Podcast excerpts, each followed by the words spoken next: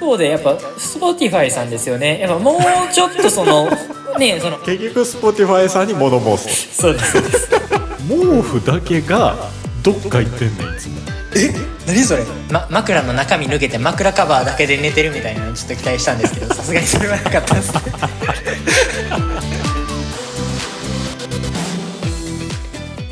12月3日日曜日明日から仕事屋のお時間になりました。ポッドキャストでお聞きの全国のサラリーマンの皆さんこんばんは。藤です。タッシーです。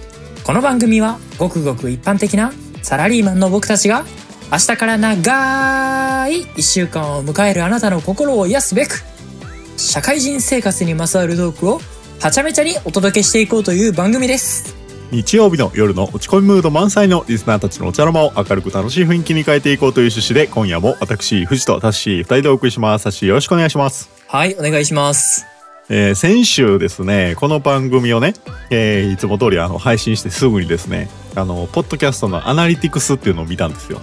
はい。でアナリティクスってまあまあ簡単に何かっていうと、まあ、あの我々あの番組を作ってるねクリエイターだけが見れる、まあ、ポッドキャストのあの再生数とかね、えー再生してくれてるリスナー層とか、うんまあ、要はそういうう視聴者分析ツールみたいなのがあってはいあのそれをこうたまたま開いたと。はいんならあのトップページにはい デカデカと「おめでとうございます最新のエピソードが1回再生されました!」って書いてあるんですよ。いやいや Spotify さんちょっとあのバカにしてんのかと。ね、あのどんなアルゴリズムであのそのような表示になってるかわからんけども、うん。いやいや最新のエピソード上げた直後にうん。うん。1回再生されましたみたいなんでなんかクラッカーのスタンプとかと一緒にですね おめでとうみたいになってるんですけど、うん。いやこれは番組をね2年間継続してる我々に表示するメッセージじゃなかろうと。そうですねね。確かに例えばこれが初めて今日番組をアップしてまだリスナーさんとかねまだその周知するというか告知する活動もしていない中で、うん。試しに上げてみて初めて聞かれましたよみたいなね。初めてあなたの声が、あのーリスナーさんに届きましたみたいな時やったらまあまあこの文脈は通じるんやけどさ。うん。なんいやそんなにね我々もファンが多いわけじゃないですけども。うん いくらなんでもこれはバカにしすぎやろ。と、うんあのあんまりここで Spotify さんの悪口を言うのもよくないんですけども。うん。またそれもなんかアアルゴリズム働いて他の人のやつの一番底に来るようになるわこれ、うん。うん、そうやな。急に急に順位ドーン落ちてな、うん、いや、あの、大変申し訳ございませんでした。あの、ちょっとね、あの、気になった、えーメッセージでございましたけども、えーまあ、そういうアナリティクスっていう話で言いますとですね、えー今年も、えー Spotify まとめ、えーうん。というのがこう発行になりましてですね、うん。えー X やインスタ、まあ、その他 SNS ではですね、あの、ポッドキャスターのクリエイさんクリエイターさんたちが、うん。えー Spotify からこう発行された画像、えーをこうシェアし合ってね、えー今特に X なんかはね活発的に、えーいろんな番組さんが自分たちのこう成績表みたいな感じでね、えうん1年間のまとめをねこうアップロードしながら、えーうん。こう盛り上がってるっていう状況でございますけども。いやそもそもなんやねん。Spotify まとめって何って話なんですけど、えー毎年ねだいたい11月の末から12月頃、えーにクリエイターのもとに1通のメールが届くんですよ。うん。で、えーそのメールに、えーまあ、Spotify のまとめが発行されましたみたいなんでこう URL 付きで、まあ、記載があってこう届くわけです。うん。で、えーそこから URL をねタップしてこうほうあのーリンク先に飛ぶと、えー Spotify オリジナルのムービーがこう再生されるようになってると。うん。でまあ大体23分ぐらいのムービーなんですけども1年間お疲れ様でした。あなたは1年間いろいろこんなことがありましたね。みたいなこういう、うん。そういうなんていうのあの思い出のムービーみたいな仕様になってて、であのちょっとアニメーションでね可愛い感じでそういうムービーが流れてくると、うん。まあ例えば、えーどれだけあなたは1年間でファンを増やせましたよ」とかね、うん。えーどのエピソードが一番人気でした」とか。うん。このエピソードはめちゃくちゃ他人にシェアされましたよ。それも、えーどんな形でシェアされましたか、えー SNS でシェアされましたとか、まあ単純にリンクをホームページかなんかでこう貼ってシェアされましたとか、まあまあいろいろ発表されるわけですよ。うん。で、ちょうどですねこの1週間以内にまあ発行されたということで、まあ、僕自身もねあの、それを見てであのタッシーさんにも画像は共有させてもらったんですけど、うん。えーまあねあの詳細についてはあんまりねここでは触れないですけどもあのまあそれを見てですね、まあ、改めて、まあ、リスナーさんの皆さんのおかげですごいこう成長させてもらった1年やったなと、うん。えーいうふうに思いましてうん。簡潔に言うとまあ皆さん本当にいつもありがとうございますと。うん あのこんなね番組を聞いてくださって本当に感謝ですと、うんえーいう思いでいっぱいなわけですよ。うんまあ一部例を出すといろんなポッドキャスターさんがいるわけですよ。うんうんでいろんなポッドキャスターさんがいてその中でも一番明日から仕事やを聞いてますっていうリスナーの数とかが分かったりするんですよ。で一番ではなくてもトップ5には入ってます。例えば、えー20個、えーあのポッドキャストをいろいろこうね、えーシャッフルして聞いてます。でもその中でも明日から仕事やはトップ5ですよとか、うん。えーいうまあいろんなランキング、うん。うん。いろんな尺度でこう成績表みたいな感じでこう発行されたんですけどうん。一番ねこの番組を愛してくださってる方が、まあ、それなりの数いて、うん。でさらにトップ5でこの「明日から仕事や」がその方にとって入ってるっていう、えーそういう人の割合もまうん。あそこそこの人数いるわけですよ。うんうん。あこれはやっててよかったなと、うん。えーいうふうにね、えー思うわけですね。なるほど。で、えー一個ねあの僕は嬉しかったのはですねあのこのアアニメーションムービーの中でねあの今年最も再生されたエピソードっていうのが、えー発表されまして、うん。えーそのエピソードがですねなんと2周年記念会、え社会人3年目になりましたっていう回が、うん。えー今年一番再生されました。うんうん。ということでこれ割と直近やと思うんですけど。10月ぐらいの話ですもんね。そうそうそうそう。10月ぐらいに言うたってまだ1ヶ月半とかうん。ぐらいしか経ってないはずなんですけど、うん。あのそれでも、えーなんと堂々の1位に、えー輝いたと、えーいうことでこのエピソードね、えー明日から仕事やん初のまあ1時間スペシャルっていう、まあ、ボリュームボリューミーなね、えーうん回であるゆえに私たちのねこう初めてのテーマソング「頑張る君へ」っていうのがフルで収録されてる回ということで、まあ、結構我々としてもかなり手を組ん組んでねこう作ってるエピソードというふうになっておりますので、あこれをちゃんと Spotify さん見逃さずにシェアしてくれたのねみたいなこういろんな人に、うん。それはねすごいこう感謝感謝というか、うん。うん、いうふうにまあ思いますと、うん。まあ、いうところなんですけどもあのまあまあこういう話をしてるのタッシーさんどうですか？1年間こう今までこう振り返ってみて、いや確かにまあそういうふうにこう、うん。ねあのねわわざわざこんなあの別に声が美しいわけでもないし は話が面白いわけでもないのにこんなはいはい。二人の掛け合いのトークを聞いていただく、えー皆さんには感謝です。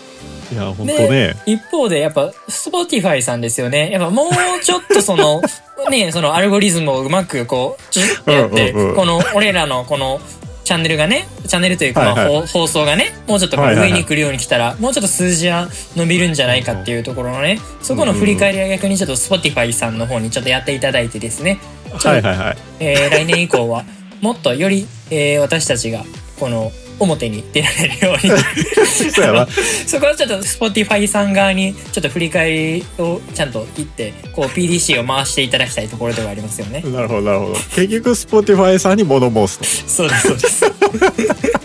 結局あのさっき悪口はやめとけみたいな展開にはなったけどあの結局まあ20%ぐらいは Spotify さんのせいにしてるそうそう確そうそうそう。だからねあのだからよ40%はまあ俺らの実力が悪い、実力不足や。で、はいはいはい。うん。で20%ぐらいは Spotify さんのあのーそのアルゴリズムとかそういうシシステムが悪い。なるほどなるほど、で、はい。30%ぐらいはあの視聴者さんもっと俺らのやつ聞いてくれやっていうふうに。あこれ視聴者にも？うん、ちょっともうちょっとそのねあの日曜の夜暇しといてくれやっていうふうな話じゃないですか。いやもうえらい展開になってきたから俺あの僕はそんな風に言うつもりはございませんよ。あのそこまでは言及しておりませんよ。ただ1年間のまとめが発表されましたリスナーさんの皆さん大感謝ですっていういい展開やったんですけども。そういうことで、あの俺はいはいはい。富士山もこれと同調やと思ってました。いやちょっとあの後半あの雲行きが怪しくなってきましたけども。あの、雨が降り始めましたんで、あの、そろそろこの辺で、そうであの、すね。オープニングトークは、えーはい。終わりにしたいですけども。えー一点ちょっと補足するとですね、あの、これクリエイターさんのだけの話じゃなくて、あの、Spotify まとめっていうのはですね、あの、リスナーさんも見ることができます。あの、Spotify のトップページを見てもらって、えっ、と、Spotify まとめて出てると思うんですけど、まあ、リスナーさんにはね、今年、どんな音楽をいっぱい聴いたのとか、どんなポッドキャストいっぱい聞いたのっていう風にね、あの、それもアニメーションムービーとなって発行されておりますので、えー視聴者の皆さんもぜひね、あの、1年の振り返りのコンテンツとして、えー使っていただければな、という風に思います。はい。はい。というところで、えーちなみに私が今年最もよく聞いたアーティストは、えーあいみょんでございました。というところで。はい。明日から仕事やんちゃうんかいっていうふうに突っ込んだらよかった。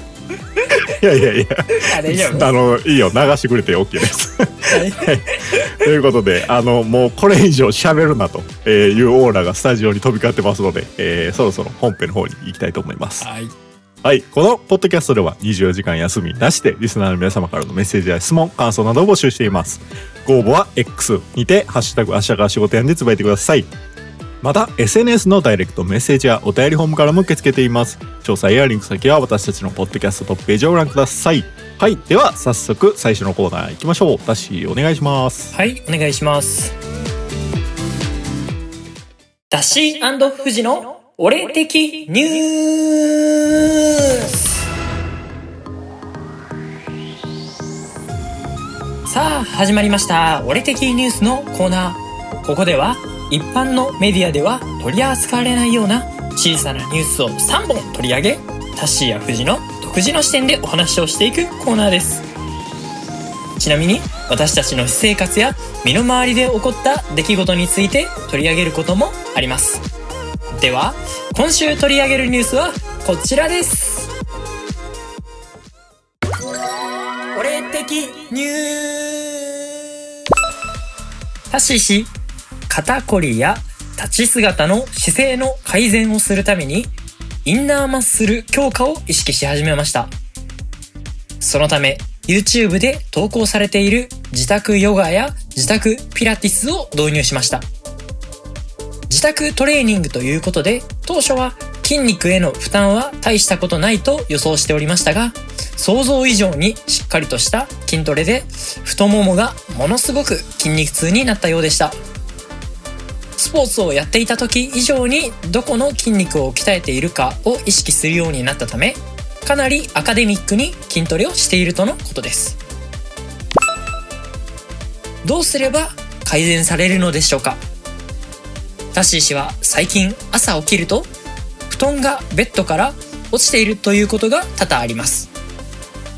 布団を着ていない状態で数時間寝ていることが多いので体が冷えてしまっているようですタッシー氏的分析によるとおそらく寝返りをした時に布団を落としているようです。さて、寝返りを防止する策はあるのでしょうか？朗報です。タッシー氏に有給を取らせようとする動きが出てきました。2023年度は祝日も出勤することが多く、有給をほとんど取れていなかったタッシー氏。上司がタッシー氏の異常な有給低所得率に気づき正月休みの前後に他のメンバーよりも多めに休みを取らせようと呼びかけてくれています。果たしていつもより長い休みを取ることはできるのでしょうか？今週の俺的ニュースは以上になります。はい、ということで、えーっと、どれから行こうかなと思うんですけども、えー、まずですね、えー最後のニュースから、えー行きたいと思うんですけど、えー、タッシーさん。はいえー来ましたまあ、ねぎらいのというかですね、まあ、かなり激務なね、毎日を送られてたということで、ついに、はいえー、タッシーさんにも有給のチャンスが舞い降りてきたと。そうなんですよはい。しかも年末年始という、はいちょうどいいタイミングで、えーはい長期連休になるような見込みですかね、これは。そうなんですよ。まあ、もともとその会社的に結構その、長期連休というか、まあ長期連休が長い会社ではあるんですけども、超長期連休になる可能性が出てきたということそうでございます、ですよね。なんならもう、はいあの、節目休暇とかそんなレベルで、もう2、3週間とかになるんちゃいます？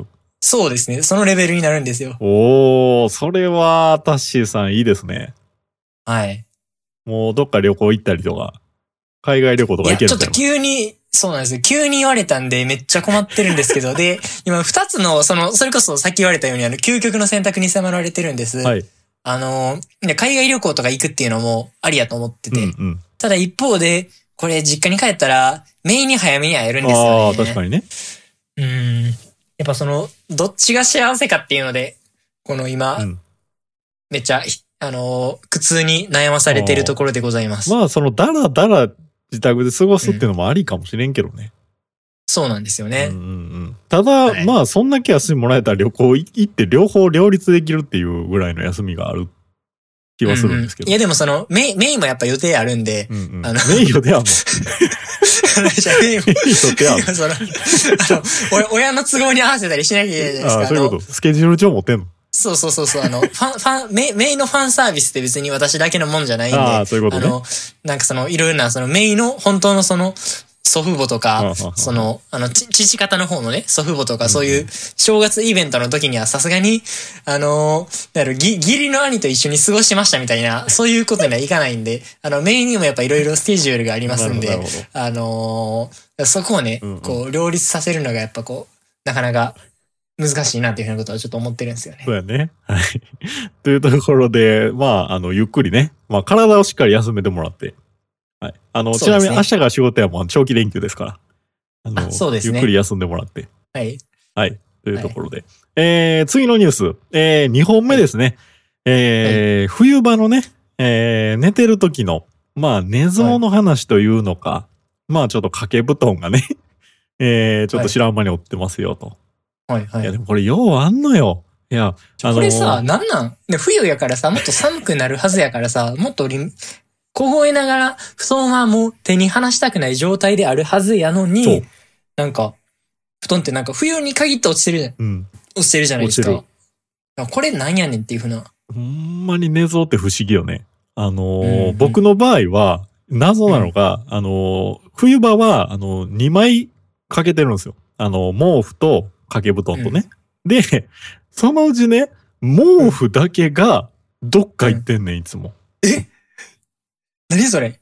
これがな、なん、うん。なんでそうなんのっていうのが、いや、だから寝相って不思議やなと思うのが、うん。しかも、え、毛布掛け布団。ね、毛布を内側じゃないですか。うん。毛布の上に掛け布団。うん。で、その内側の毛布だけがおお落っこってたり、体にかかってなかったりするんですけど、うん。その上の掛け布団はちゃんと正常な位置で かかってあると。うんうんで、うん結局毛布がないからちょっとやっぱ冷えるというか、ちょっとあの寒くなって目が覚めるみたいな感じなんですけど、うんうんいや、なんで内側の毛布だけないのみたいな。いや、ほんまそれやで。それ、それ、ハンバーガー食べるときにさ、あの、上のパンを落とすんやったらわかるけどさ、なんかあの、真ん中のパテ、パテだけさ、ポロンって取れてまうみたいな。その状態ってことやい。や、それで、だからあの、チーズバーガーのチーズだけこう、ととうん外にそうそうそうそう。はみ出てるみたいなとか、チョ、チョコモナカジャンボ食べるときに、時に、あの、も、もなかの、あの、パ、パイの部分は落とさへんけども、中のクリームだけ落とすみたいな感じやろ？いや、そんなん絶対ないやん。どんどん例えが出てくる？いやでもまあまあそういう、そういう状態です。どんな例えであろうとそういう状態です。その意味わからへんなと思いながら、あの、はいあとはね、最近の不思議は、あの、枕。はい。枕がね、ベッドの上にずれ、要は頭から上の方向にずれていくんですよ。うんうん。で、あのね、起きたら、うん。あの、枕がね、そのうんベッドの上に壁があるんですけど、その壁の方にぐーっとなぜか知らんけど押し付けられて、うん。あの、90度角度に曲がってるんですよ。あの、枕が。はいはいはいはい。で、えーその下のの、下の5分の1ぐらいに頭がちょっとかかってるぐらいみたいな状態になってて、うんいや、なんでこうなって、いや、これがね、ここ2ヶ月ぐらいになって現れた現象なんですけど、え、うん。俺は何？なんかその上に上にこう力をかけてんの？みたいな。上に上にこう摩擦力をなんでかけてんの？みたいな話なんやけど、うん。いや、不思議やなと思って寝相ってなんか何がい原因してるんやろうなっていうのはね、にうん。考えさせられるんですけども。あと、ちょっと私その枕の話で期待したのはあの、ま、枕の中身抜けて枕カバーだけで寝てるみたいなのちょっと期待したんですけど、さすがにそれはなかったですね。さっきの流れで、さっきの流れに 続いてね、そうそう。あの、チャック、チャックが勝手に開いてて。そうそう。それかなんか夜、もう寝ぼけてチャックまで外してるみたいな。いや、さすがにね。さすがにチャックがあれば大丈夫。あ、そうか、だからチャックで固定していいのか。毛布も。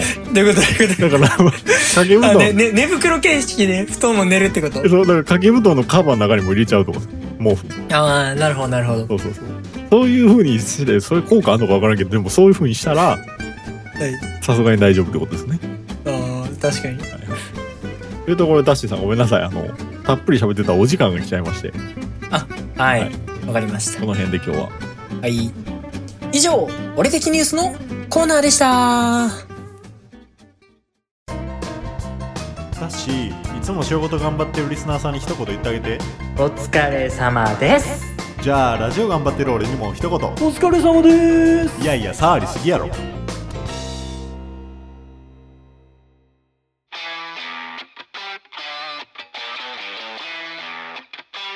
社会人の皆さんに物申す。これってありですか？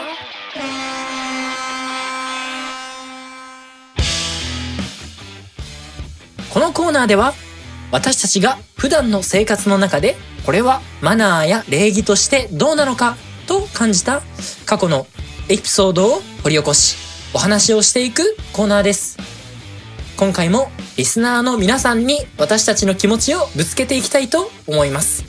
どうぞよろしくお願いいたします。はい、というところで、はいえー、ままあ多分今年最後のこれってあれですかになるでしょうと、えーいうところでございますけども、えー、タッシーさん、はい今日はどのような案件で？はい。今日はですね、あの、会社でのあの、マスクについてです。あはいはいはいはい。もう一応5類に、えっ、と、分類されて、もはや半年以上、もうちょっとしたら1、一年が、1年記念が経とうとしております。そうやね。でも、未だにこう、ちょっとまあ、もうだからデスクではまあ普段から私マスクは外しながらこう仕事をしているんですけども、えーっはいと、こうトイレ行くときとか、ちょっとゴミ捨てに行くときとか、こう、はいココピー機の、あのー印刷機に複合機から出した、その、まあその、印刷物を取りに行くときとか、こうマスクをしたりするんですね。はいはいはい、はい。これってこう、いつまでこれってもう習慣づいてるんやろうなっていうふうなところがよくわかんなくて、こう皆さんってどんなな感じなんですかっていうのをちょっと聞きたかったっていうので、ちょっとこの話題を最後取り入れさせてもらいました。要は、それマスクっていつまでやんのっていう簡単に言うとそういうとこそうですね。はい。なるほどな。いや、まあ、うちの状況で言うと、はい。まあ、例えばチームメンバー8人、9人いたら、はいもうミーティングでは誰もしてない状態ですね。あ、そうなんですね。マスクは。もうなんか持ってきてもないっていう人がほぼはい。はいはい。半数以上いると。はいで、持ってきてって、たまにまあ、ミーティングでちょっとや、あの、するときはするかなぐらいがうん25%ぐらいかな。うん。で、残り25%、20%ぐらいは一応ししてるけど、マスクを下にずらしてるみたいなあ感じの、まあそういう構成で、まあ半数以上はもう持ってきてないって言っても過言ではないんかなあ、ああ、なるほどですっていうね。状況ですけど、ただ難しいよね。あの、そんなことを語ってる僕自身が一番マスクしてるからね、まだ。うん。えでもなんかうんマスクの、俺、その便利さに気づいてしまったっていうところも正直言ってあるんですよね。いや、便利やんな。その、マスク本当に、その特にこの冬の季節とかって喉を痛めやすいじゃないですか。そうそうそうそうでもそういうこう喉を守ってくれる機能が。圧倒的にあるから、圧倒的にあるっていうか、うんまあ、シンプルにそういうふうな機能を持ってたりとかするし、乾燥せえへんし。うん。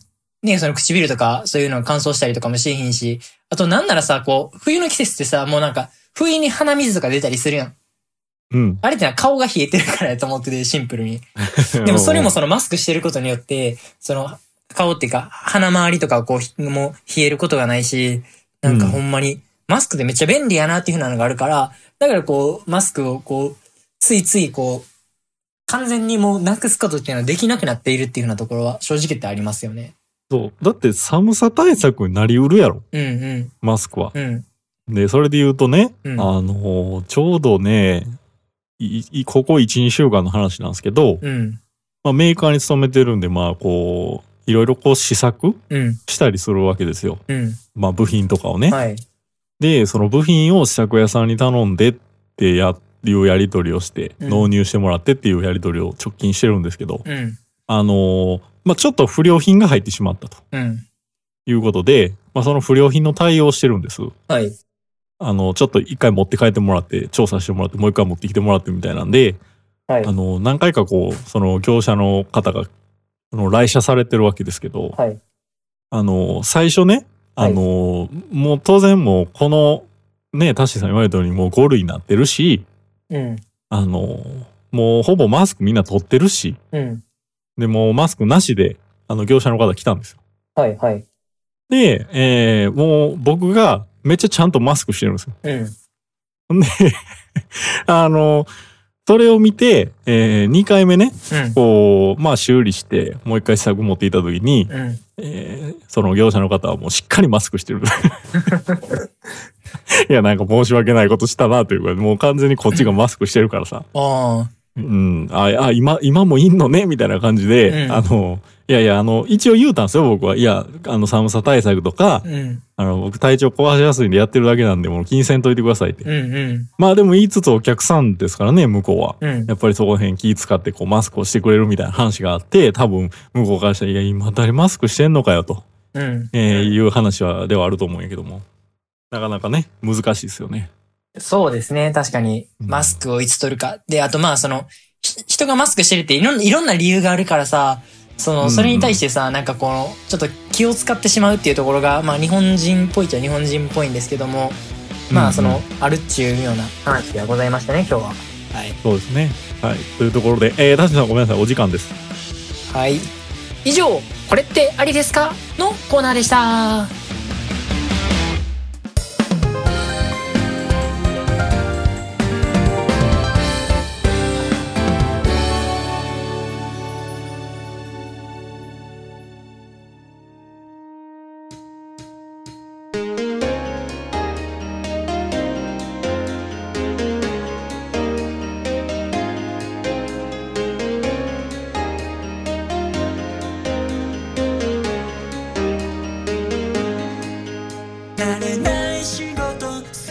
てなわけで、今週も最後までご視聴いただきまして、ありがとうございました。ありがとうございました。ごめんごめん。えいや、何が、何がおかしいかっていうと、ほんまはいつも、えーさて番組もいよいよお別れのお時間になりましたじゃないですか。うんうん、うん俺もなんかいきなりなんかすごいあの全然違う台本飛んできたからあえもうなんかこれ以上であの最後一応クロージングはどんなに時間なくても一応撮ってますやんよね。はい今日どうでしたか？みたいな感じで富士がこう聞いてくれるはずやからそれに対する受け答えを、まあ、適当になんか「あ今日もよかったっすね」みたいな感じのこと言っとけばいいやみたいなこと思ってたら、あのなんかもうなんかマジでもうクロージングにかかりに来たから俺もおおってなってしまった。いや、俺、あの、今、てなわけで、今週も最後までぐらいで気づいたんよ。だから笑ってしまったんやけど、いや、これ、あの、エンディングの最初の台本じゃないと。マジでいきなり終わりにかかるやつやと。ちょっと強引すぎるやろと。いうので、えっ、と、モニター上に映ってる台本がね、ちょっと間違っていました。というのが、えー今日のエンディングトークでございます。はいどんな適当な番組やこれ。ということで、えっ、と、次週、えー12月10日ですね、えーはいの配信ということで、えー今年もあと2回の配信になります。えー来週もご視聴よろしくお願いします。はい、お願いします。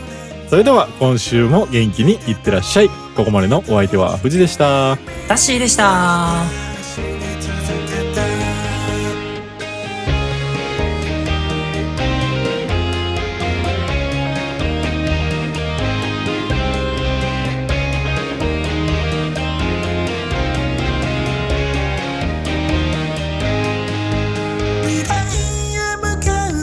君に言葉をかけるよ目の前の夢共に叶えてゆこう振り返ればほら積み上げてきたもの自信に満ちた本当嬉しげな表情君が行く